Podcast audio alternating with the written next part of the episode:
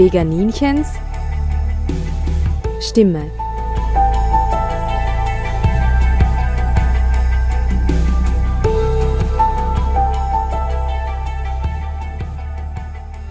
Hallo Welt, hier spricht das Veganinchen.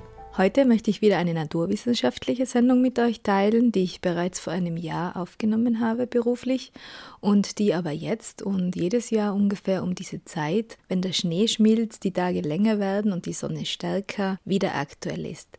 Es ist eine meiner Lieblingssendungen und ich freue mich sehr. Es geht nämlich um die Vögel. Sie sind ja wieder unterwegs, ganz hektisch, suchen Nistmaterial und streiten Weihnachten und in der Früh hört man sie und ich freue mich jedes Jahr, als würde ich sie zum allerersten Mal hören.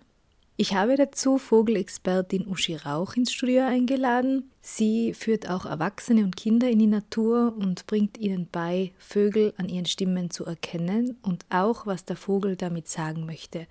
Das ist nämlich auch sehr vielfältig. Über das sprechen wir in der Sendung und auch in welchen Gebieten man welche Vögel finden kann und wie man in seinem Garten oder auf seinem Balkon Vögeln einen schönen Lebensraum bieten kann und sie als Vogelliebhaber auch dabei beobachten kann.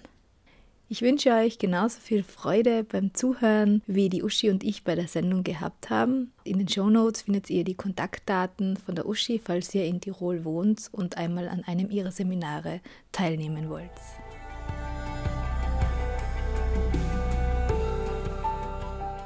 Die Tage werden ja wieder länger und wer bei offenem Fenster schläft, dem dürfte es schon aufgefallen sein, da draußen spielt ein wunderschönes Konzert um 5.39 Uhr ist es bei mir soweit, da singt der Amselmann. Wenn ich ein Amselweibchen wäre, hätte ich mich ja schon 20 Mal in ihn verliebt, so wunderschön singt er.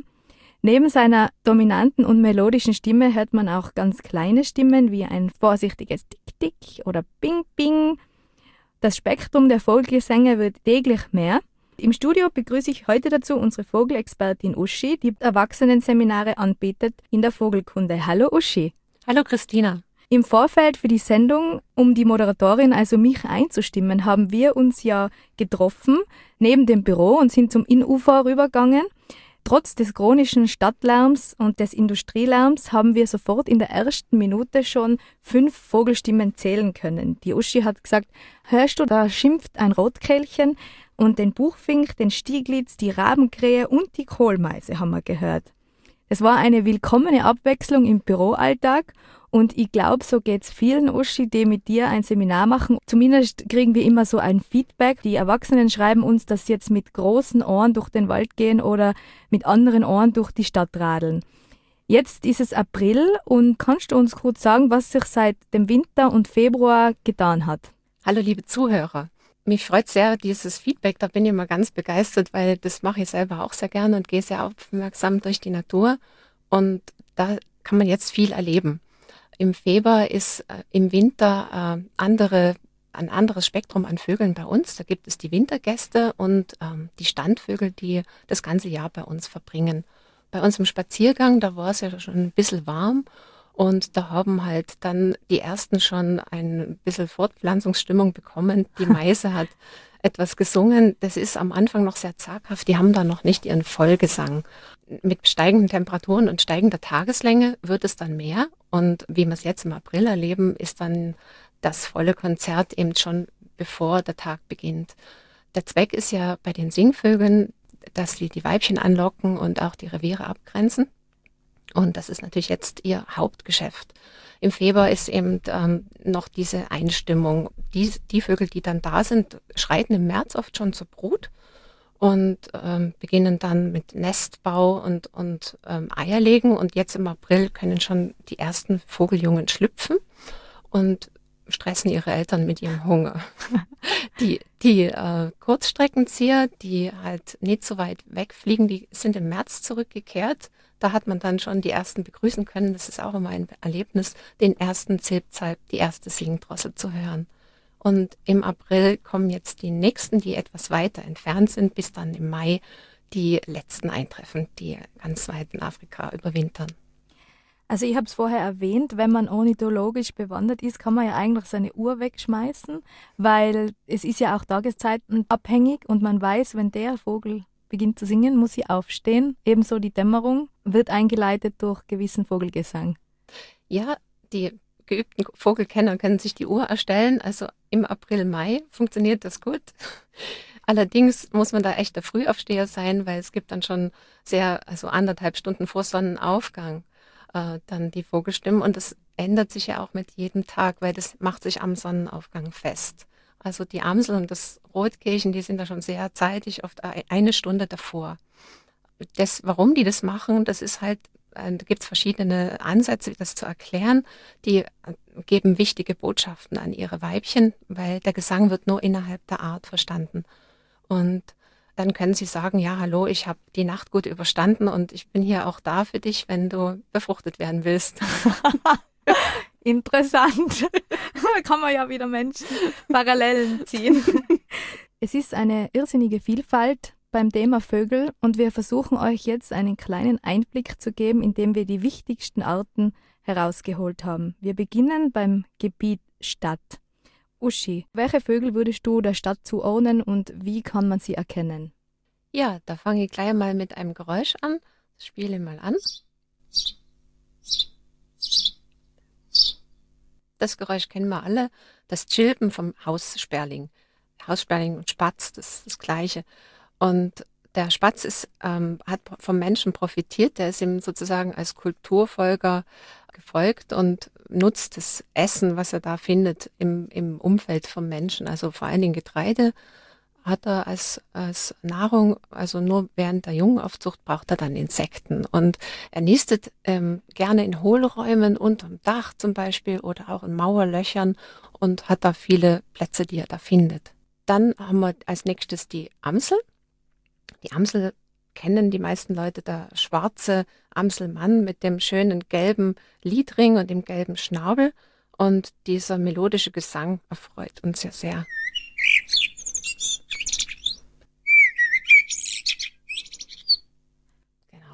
die Amsel, die eine Wandlung durchgemacht hat. Die war früher ganz ein scheuer Waldvogel. Vor 150 Jahren noch war, war sie nicht in den äh, Siedlungen anzutreffen und hat dann auch im, im Folge der Menschen äh, erkannt, dass sie da viel Nahrung findet. Die hat Regenwürmer sich also ausgesucht als Hauptnahrung. Und äh, man kennt das, wenn sie aus, auf dem Rasen so hüpfen und dann halten sie den Kopf ganz schief, um die Würmer besser zu hören. Was man, man hört die, scheint's. Aha.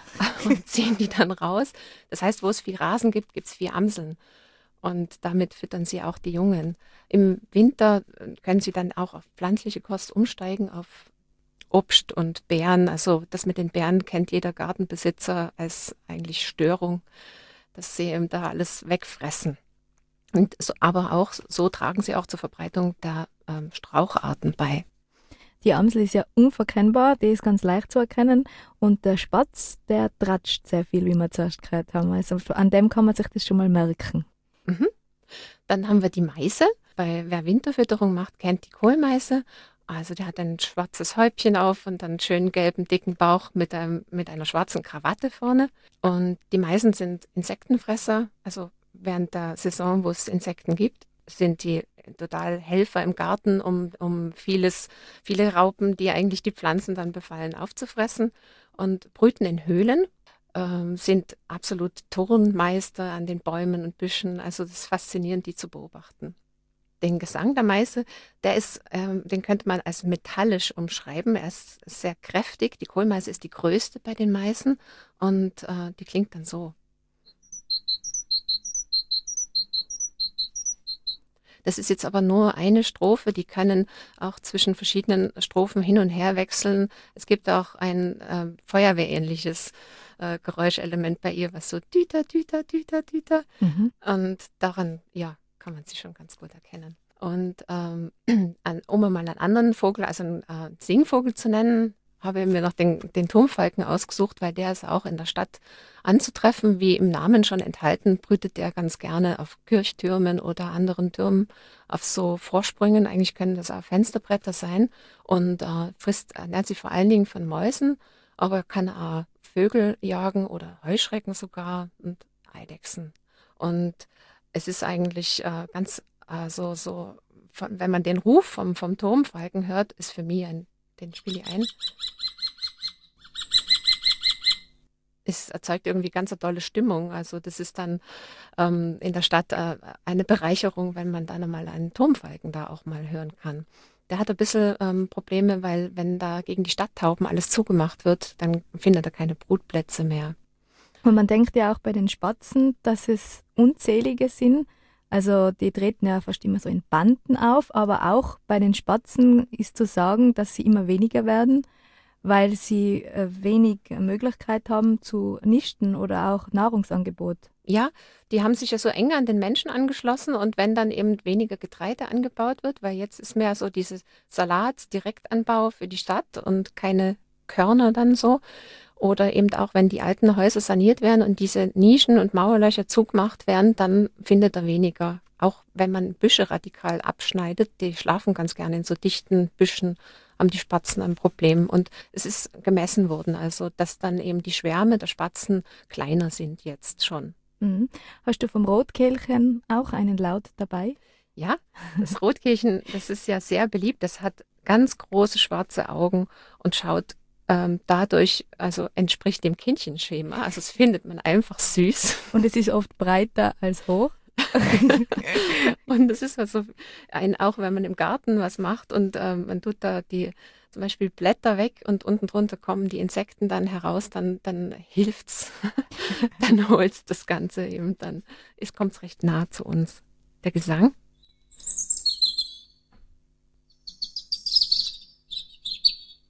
Also ganz zart ich habe mal eine Umschreibung gelesen, ein kleiner Bach, der im Wald rinnt und über Steine springt.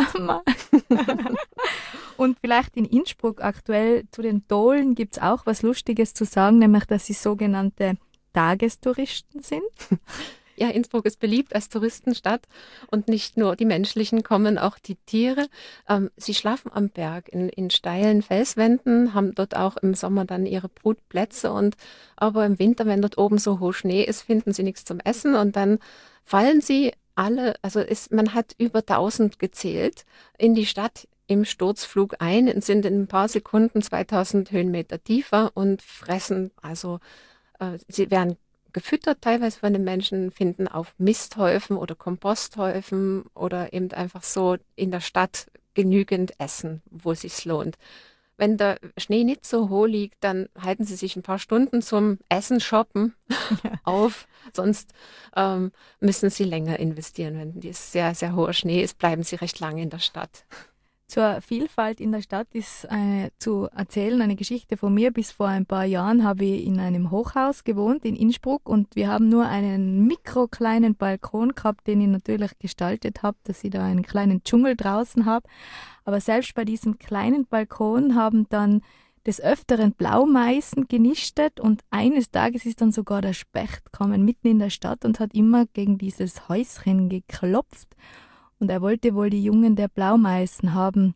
Jedenfalls immer, wenn ich ihn klopfen habe, bin ich rausgerannt, um ihn zu verscheuchen, um die Blaumeisen zu beschützen, um zu verdeutlichen, dass selbst in der Stadt, in einem Hochhaus, kann man die wunderbare Natur beobachten.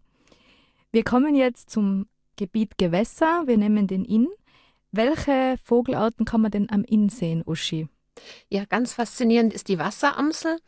Die ist der einzige Singvogel, der schwimmen und tauchen kann. Und die ist von der Größe her wie die normale Amsel und hat so einen weißen Brustfleck. Und das ist ganz irre, wenn man schaut, die fließen ja doch recht schnell. Also auch die Sill, da kann man sie auch gut beobachten oder der Inn. Und dann springt die in dieses strudelnde Wasser hinein und man denkt, die kommt dann zehn Meter weiter unten heraus. Derweil kommt sie fast an der gleichen Stelle wieder heraus, weil sie ist auf der Suche nach äh, Wasserinsektenlarven, also Köcherfliegenlarven oder Steinfliegenlarven frisst sie.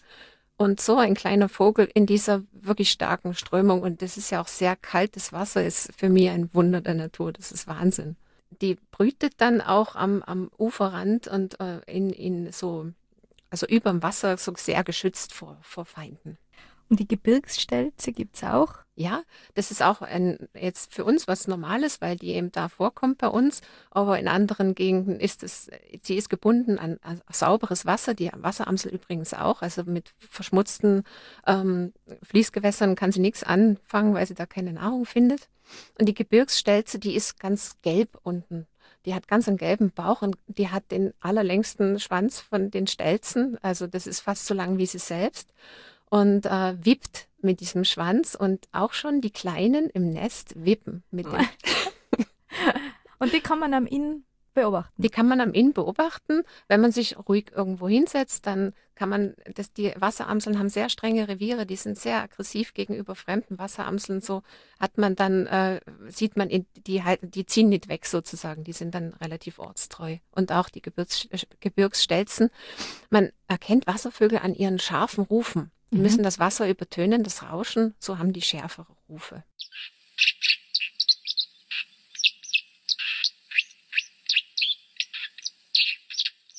Und wenn wir uns in den Wald begeben, gibt es da auch ein, zwei Arten, die man vor allem im Nadelwald sicher trifft? Ja, da hätten wir die Tannenmeise. Die macht ein anderes Geräusch als die Kohlmeise. Man wird erinnert, aber sie macht so ein Witsche, Witsche, Witsche.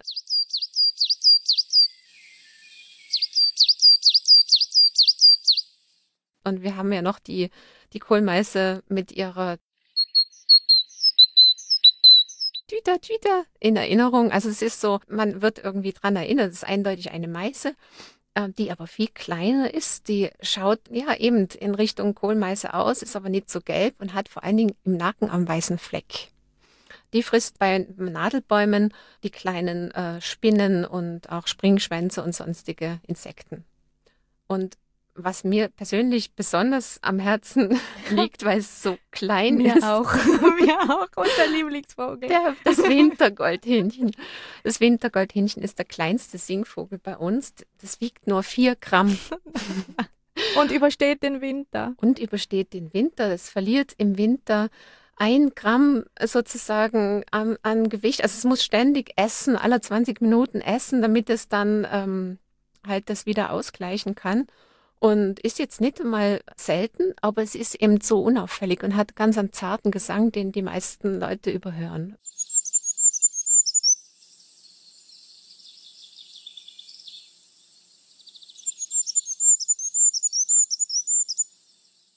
Und hat es Probleme, kann man das sagen? Oder, oder findet es immer was im Wald?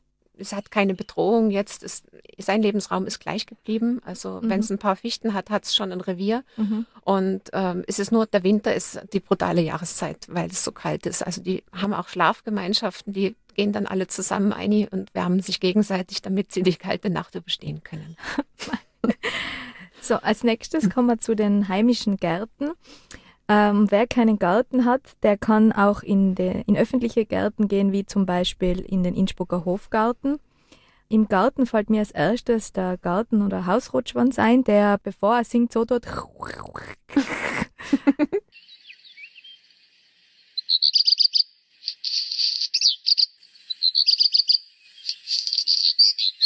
Uschi, äh, was gibt's zum Rotschwanz zu sagen? Also der Hausrotschwanz, den du gerade so nett vorgemacht hast, das ist ein, auch ein Hochgebirgsbewohner. Also auch die Bergwanderer, die ganz, ganz weit oben unterwegs sind, können den hören, weil der hat ähm, sozusagen das Stein, den steinigen Lebensraum. Die Stadt ist auch ein steiniger Lebensraum erobert und der brütet so in so auf so Balken ganz gern. Bei so Gartenhäuseln zum Beispiel kann man den dann ganz gut beobachten. Und die andere Art, der Gartenrotschwanz, der ist ganz kräftig rot gefärbt am Bauch und hat also schwarz und weiß noch. Also der ist sehr, sehr bunt für, für einen heimischen Vogel. Der äh, kommt erst im April wieder, jetzt dann bald wieder zurück von seinem Winterquartier und hat einmal äh, Zeit gehabt, wo er sehr, sehr selten war. Hat er sich aber wieder erholt. Die Bestände sind wieder besser als früher. Was ich jetzt da schon wieder beobachte bei uns sind Schwalben. Ja, wunderbar. Schwalben bringen Glück. Ah, super. Ja, die bringen Glück. Also Häuser, wo Schwalben sind, die sind mal mit Glück gesegnet. gesegnet. die haben allerdings auch etwas Probleme, die Schwalben, weil die bauen ja ihre Nester aus so Lehmkügelchen. Und wenn jetzt die Böden überall asphaltiert und betoniert sind, dann finden sie diesen Lehm nicht. Also dann nehmen sie irgend andere Stoffe her, die dann oft einmal nicht so gut halten und dann kann es passieren, dass die Nester herunterbrechen. Und es gibt auch noch was anderes und zwar die Rauchschwalben, die brüten ja in Ställen. Mhm. im Haus und ähm, wenn Leute der Meinung sind, dass sie jetzt die nicht mehr haben wollen, die Fenster zumachen, mhm. dann, dann ist da natürlich ganz schwierig ähm, mhm. für mhm. die da, also wenn die Akzeptanz nicht da ist. Weil hygienisch, ähm, das hat auch BirdLife Österreich eben untersucht, ist es kein Problem, dass ähm, mit Viehhaltung und Schwalben im gleichen Gebäude oder im gleichen Raum, das ist ähm, alles geprüft, das passt. Also da gibt es keine Übertragung von Krankheiten. Und äh, der Stieglitz, der ist auch Distelfink, wird der genannt. Ja, da sind zweimal ähm, Sachen von seinem Leben dabei. Das eine Mal Stieglitz, sein äh, Ruf, das ist Stiegelit.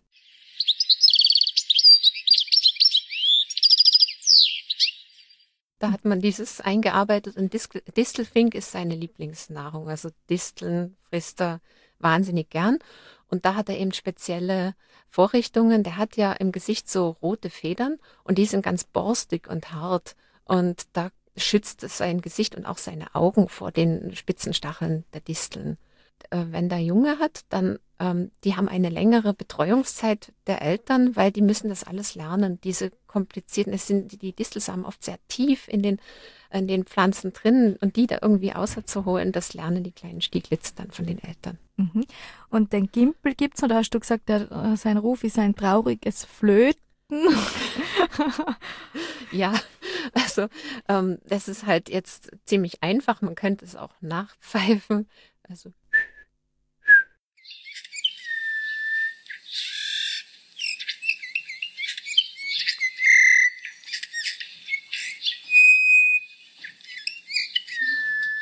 Und das ist halt, ja, lustig finde ich es nicht, aber man, man, es ist sehr spezifisch, man kann es gleich erkennen. Und der Gimpel mit seinem großen roten Bauch leuchtet auch ziemlich im Winter, sieht man ihn sehr gut. Und im Winter ist auch sehr schön zu beobachten, die sind sehr gerne zu zweit unterwegs. Das heißt, die, das Weibchen vom Gimpel, die hat so einen bräunlichen Bauch, ist oft ganz in der Nähe. Wenn man den roten entdeckt hat, dann muss man mal schauen, dann kann man sicher auch noch den anderen entdecken. Und wir haben noch einen Vogel, der seinen eigenen Namen sagt, nämlich den Zilpzalp. Ja, der Zilpzalp oder der heißt auch Weidenlaubsänger und der ist eben dann schon im März zu uns zurückgekehrt und bereitet mir jedes Jahr Freude, wenn er wieder da ist. Der ist eigentlich in den Gärten mehr so ein Gast, also im Frühling und im Herbst, weil der zum Brüten ganz dichte ähm, und feindgeschützte Ecken braucht, damit er nicht ähm, gefressen wird bei der Brut. Also der brütet nicht in Gärten, die so offen sind.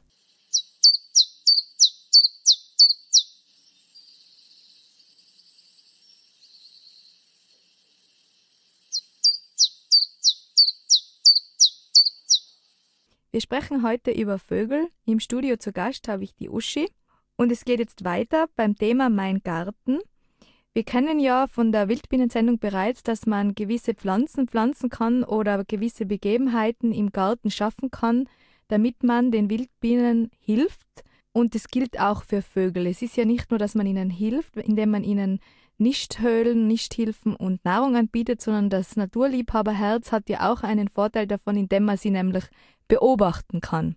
Uschi, gilt es auch für die Vögel? Was kann ich anpflanzen und was kann ich machen im Garten, dass die Vögel kommen? Ja, das geht natürlich auch mit, der, mit den verschiedenen Vogelarten, wobei man das natürlich multifunktional einsetzen kann. Ähm, heimische Sträucher wäre ein Thema. Also die Bepflanzung des Gartens mit, mit heimischen Arten bringt natürlich viel mehr Nutzen. Es gibt so Untersuchungen, da hat man dann die ausländischen Hecken und die einheimischen untersucht und es sind viel, viel mehr Vogelarten drauf, also die die, die Bären essen, ähm, zu finden, weil die sich ja gemeinsam entwickelt haben in ihrer Entstehungsgeschichte. Man kann auch so genannte wilde Ecken, also nicht so gut aufräumen, nicht alles, ähm, vor allen Dingen ähm, das Gestrüpp sozusagen mal eine Ecke Brennnessel wachsen lassen, weil dann hat man Schmetterlingsraupen drauf, die wiederum die Nahrung für die Vögel sind. Oder eben auch Deckung, also eine Brombeerecke, wo halt die ähm, Rotkehlchen und Zaunkönige sich rein vers also verstecken können, ist natürlich auch sehr gut. Oder direkte Nahrungspflanzen, Disteln Sonnenblumen. Ähm, da gibt es auch große Palette, was, was einem da einfallen könnte. Vogelmiere. Also das sind oft sind es auch diese sogenannten Unkräuter, die es eigentlich nicht gibt, aber das der Mensch halt nicht nutzt, aber für die Vögel sehr, sehr wichtig sind. Also nochmal, wenn man seinen Garten nicht mäht, ist es nicht, weil man faul ist, sondern weil man Tiere beobachten möchte und ihnen vor allem auch helfen möchte. Wie ist es mit der Vogeltränke? Ja, das macht auch Sinn. Also im Winter eisfrei und im Sommer mit Wasser. Das, also man muss die natürlich betreuen. Also die sollte so mindestens einen Durchmesser von 30 Zentimeter haben und ähm, nicht allzu tief sein. Und gut sind so Trittsteine oder wenn man einen Ast oder ein Brett hineinlegt, dass der Vogel gut einsteigen kann. Und aber sehr wichtig, wenn man sowas macht, ist auch die Hygiene, weil äh, wenn da viel, viele Vögel eingehen, die können sich auch mit ähm, Einzellern oder Viren oder Bakterien anstecken. Also sollte man säubern. Das gilt auch für das Futter generell. Ja, genau. Das ist dann noch einmal, wenn wir jetzt die Winterfütterung betrachten, die alten Vogelhäuseln, die so ausschauen wie so ein Bauernhaus, so breit unten eine Fläche haben, wo alle Vögel drauf sitzen und eben auch der Kot dann drinnen ist, die haben ausgedient. Also die moderne Zeit ist eingebrochen. Es gibt so Silos. Da kommen ganz, also wenige Körner hinaus und da kann die Verschmutzung nicht stattfinden. Es ist sehr, sehr wichtig, dass man darauf achtet, wenn man es gut machen will. Und bei, beim Thema äh, Winterfütterung, worauf muss man da achten? Also eben, wie gesagt, auf die Hygiene, das ist einmal ganz wichtig und aber auch, wo die Futterstelle angebracht wird. Entweder ganz nah bei der Scheibe oder fünf Meter entfernt von, von der Fensterscheibe, weil äh, wegen dem Anflug, äh, wenn die dann zum Futter hinfliegen, dass sie nicht dann gegen die Scheibe fliegen. Und man muss bedenken, dass eben die Katzen nicht hin können. Also zwei Meter über dem Boden und in der Nähe eine dichte Hecke oder ein, Strüpp, ein Gestrüpp, was dornig ist oder so halt. Fensterscheiben sind ja generell eine Gefahr für Vögel. Wie kann man denn das entschärfen? Also man weiß meistens bei seiner Wohnung oder bei seinem Haus, wo da die neuralgischen Stellen sind. Und es ist meistens im Frühling und im Herbst, wenn Zugzeit ist, dass die da dagegen fliegen. Man kann ähm, einfach einen Vorhang vormachen, wenn man weiß, es, es geht wieder los. Es gibt natürlich auch so optische Elemente, die man anbringen kann. Ähm, beim Neubau heutzutage gibt es auch mit ähm, so bedampfte Scheiben, die das UV-Licht sichtbar machen und Vögel können ja UV sehen. So könnten die von vornherein die Scheibe besser erkennen. Wir haben zuerst gesprochen, dass äh, man auch mit Nichthöhlen und Nichtplätzen helfen kann.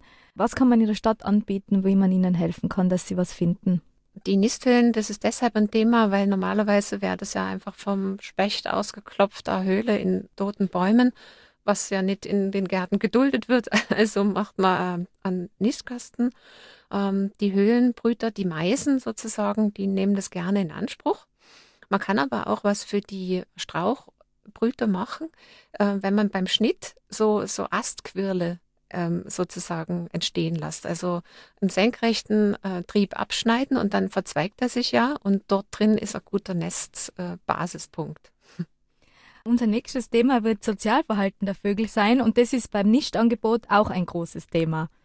Ja, weil wenn jetzt nur ein Nistkasten ist, dann nimmt das die, die Kohlmeise weg und dann kann die Blaumeise den zum Beispiel nimmer haben, weil schon besetzt. um zum Thema Sozialverhalten zu kommen, da würde ich gern mit der Brautschau beginnen. Da geht es nämlich teilweise zu wie bei uns Menschen. Da kann man sehr viele Parallelen ziehen.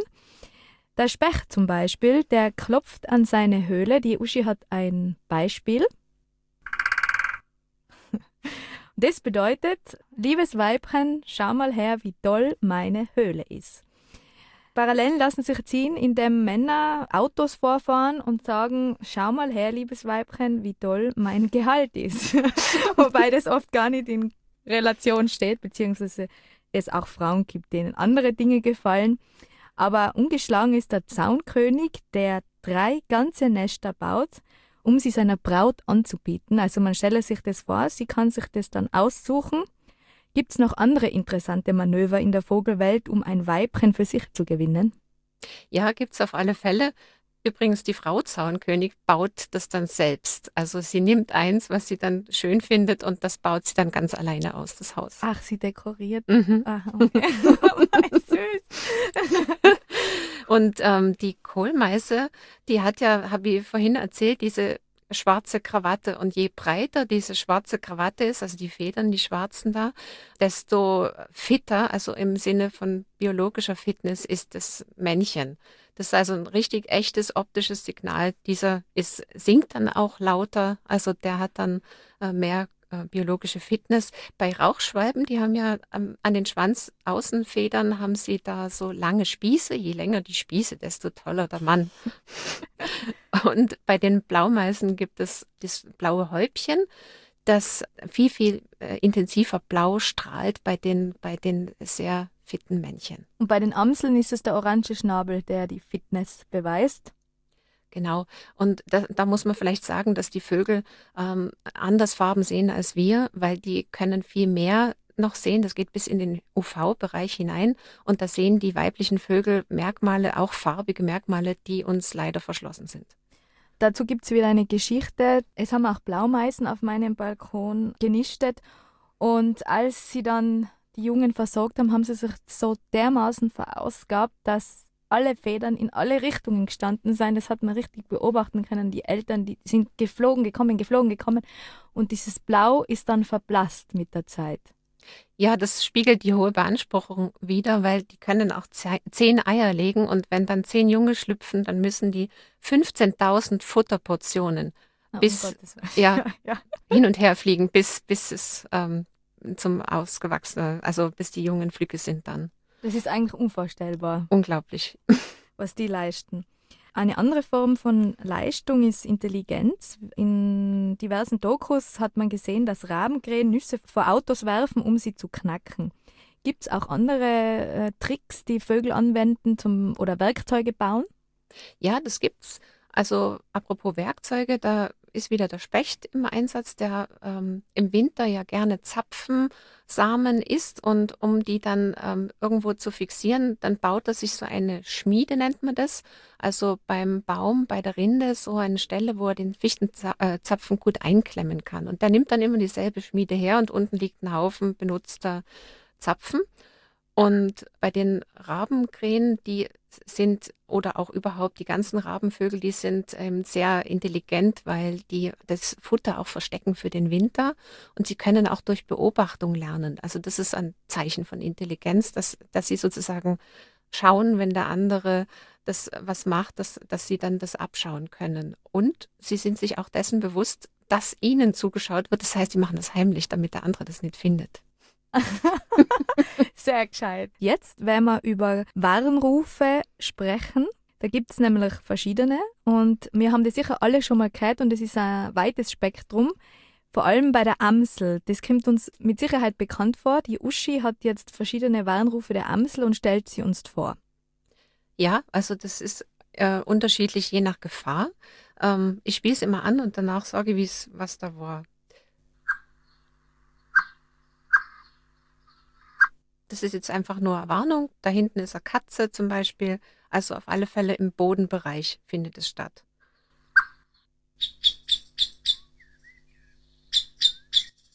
Da ist jetzt die Gefahr schon höher, also die, die Erregung sozusagen stärker von der Amsel.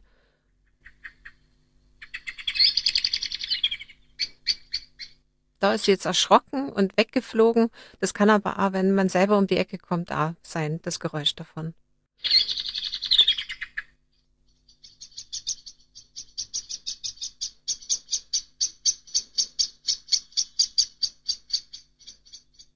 Da sind mehrere Amseln beteiligt, einen Feind wegzutreiben. So, die mobben die Katze jetzt aus dem Garten.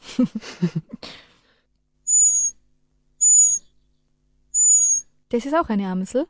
Das ist auch eine Amsel, das ist der Luftfeind, der Sperber zum Beispiel bei uns, der ganz diesen feinen, man hat den Unterschied gemerkt, gell? das ist ähnlich wie beim Murmeltier, das macht auch einen schrillen Pfiff für den Adler und für mhm. den Boden Anna. Aber das hätte ich nie erkannt, dass das ein Amsel ist, das ist so fein. Ja, diese Rufe, die verstehen auch alle anderen Vögel, weil die so wichtig sind. Und scheint es auch, der Sperber kann den Ruf nicht orten. Das heißt, er findet die Amsel nicht, die da die Warnung macht. Mhm. Jetzt kommen wir noch zum Rotkehlchen. Genau, dann können wir das vergleichen, wie sich das anhört. Also Rotkehlchen am Boden.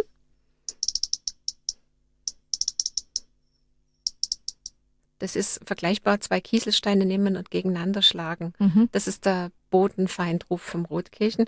Dann ist ein normaler Ruf jetzt da noch.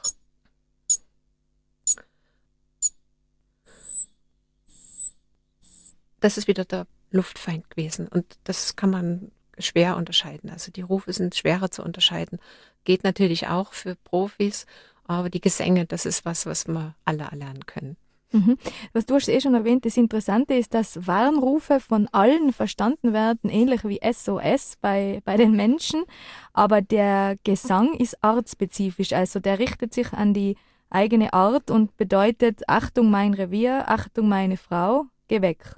Ja, genau. Und ähm, das kann auch sogar eben auch zur Festigung der Paarbindung, weil es gibt ja auch solche Vögel, die immer wieder dieselben Paare bilden, jedes Jahr die gleichen Partner, aber auch die singen, die Männchen. Also singen auch bei diesen Vogelarten, weil das zur Festigung der Paarbindung dann auch dienen kann. Das ist auch sehr interessant. Das habe ich nicht gewusst. Mhm. Ich habe gedacht, sie, sie schauen immer wegen neue Frauen. Na, das gibt es auch, also so diese wiederkehrenden Partner. Gimpel zum Beispiel. Und wie ist es jetzt, äh, wenn man jetzt voller Neugier ist und man rausgehen möchte, es ist ja ziemlich schwierig, die zu unterscheiden. Gibt es irgendwelche Tipps von dir, wie man das üben kann, Vogelstimmen zu erkennen? Ja, gerne. Es ist halt so, wenn man im Winter anfängt, dann gibt es nicht so viele Vogelarten. Das ist schon mal der Zeitraum sehr gut geeignet. Und äh, man kann sich über Eselsbrücken Vogelstimmen äh, merkbar machen. Und die wenigen, die man dann jetzt schon so kennt, die kann man dann mal einordnen und kann man die ausschließen. Die Amsel, den Haussperling, den, das, die hat man ja dann schon mal intus. Und ähm, bei den Eselsbrücken, ähm, zum Beispiel bei der Kohlmeise haben wir es eh schon gesagt, die Feuerwehr mit dem Düter, Düter, Düter, Düter. Und es ist halt dann, ja, jeder muss auch seine eigenen Eselsbrücken bilden sozusagen. Aber die Goldammer, die wird auch immer gerne dazu verwendet, weil die hat wie, wie, wie, wie, wie hab ich dich lieb. so, man muss das, das ist jetzt blöd, wenn ich ja. das selber singe, aber das ist halt, äh, wenn man das, man muss sich mal im Vogelbuch das eben selber anhören. Also es gibt ja den, den Kosmosführer äh, Vogelstimmen, wo dann äh, mit so einem Stift kann man dann die Geräusche abspielen. Daneben ist das Bild von dem Vogel. Und da ist immer der Gesang, den man dann da abrufen kann und dann kann man das einmal nachhören und dann die Eselsbrücken bilden. Den Stift, den die Uschi gemeint hat, das ist der Ting-Stift, den wir auch bei unseren naturpädagogischen Führungen verwenden. Das ist ein Stift, der kann Audioinhalte von Büchern mit Hilfe des auf ihm installierten Programms speichern und dann bei Bedarf abspielen. Und das Buch, das wir da dazu verwenden, ist Was fliegt denn da? Und da kann man drüber scannen und nachher spielt der Stift die jeweilige Vogelstimme. Und wir haben vom Kosmos Verlag die Erlaubnis, dass wir den auch verwenden dürfen bei der Sendung. Vielen Dank dafür. Was ich noch sagen wollte, mit dem Stift, wenn man das abspielt, das ist ja ein Signal an die Vögel. Was sagt man damit? Ist das unproblematisch, wenn man den einfach so in der Natur abspielt? Nein, nicht ganz, weil äh, man hat den Gesang des Männchens und wenn man da ins Revier von diesem Vogelmännchen geht, dann ist man eine Konkurrenz und er kommt und schaut. Und wenn man das recht laut und lang und dominant abspielen würde, würde man ihn schon sehr rausbringen aus seinem eigentlichen Brutgeschäft. Also man soll es nicht übertreiben und mit gesundem Menschenverstand und nur bei häufigen Vogelarten, tat ich jetzt mal so sagen. Und zu Lehrzwecken. Genau. Uschi, gibt es auch Webseiten oder Apps, die man aufrufen kann, die einem helfen können, Vogelstimmen zu trainieren? Ja, das gibt es natürlich. Also da gibt es den Deutschen Naturschutzbund, da, wenn man da drauf geht, Vogelstimmen, da gibt es auch so Beispiele, kann man sich da sehr schön durchklicken. Und natürlich auch der österreichische Vogelschutzbund, also BirdLife. Ähm, die haben eine ganz interessante Website und da gibt es auch eben für Tirol da extra Informationen, ganz spannend. Und es gibt da von ein, äh, einer norwegischen Universität, BirdID heißt das. Das ist, wenn man das mal eingibt, ähm, ganz ähm, so eine Übungswebsite, wo man verschiedene Stimmen also trainieren kann, richtig mit so ein Quizmäßig, ist auch ganz nett. Und jetzt ist bald Mai. Was gibt es da ausblickmäßig zu sagen? Kommen jetzt noch andere Zugvögel, die wir bei uns sehen können? Ja, in der ersten Maiwoche meine Lieblinge, die Mauersegler, kehren zurück. Das Sommerfeeling. Also Ausschau halten, es passiert noch einiges. Ich bedanke mich recht herzlich bei der Uschi für die tolle informative Stunde und die vielen Lernimpulse, die wir bekommen haben. Ich freue mich einfach immer, wenn ich einen Vogel sehe. Ich liebe sie von Herzen, weil sie sind hektisch, sie sind fleißig, sie streiten.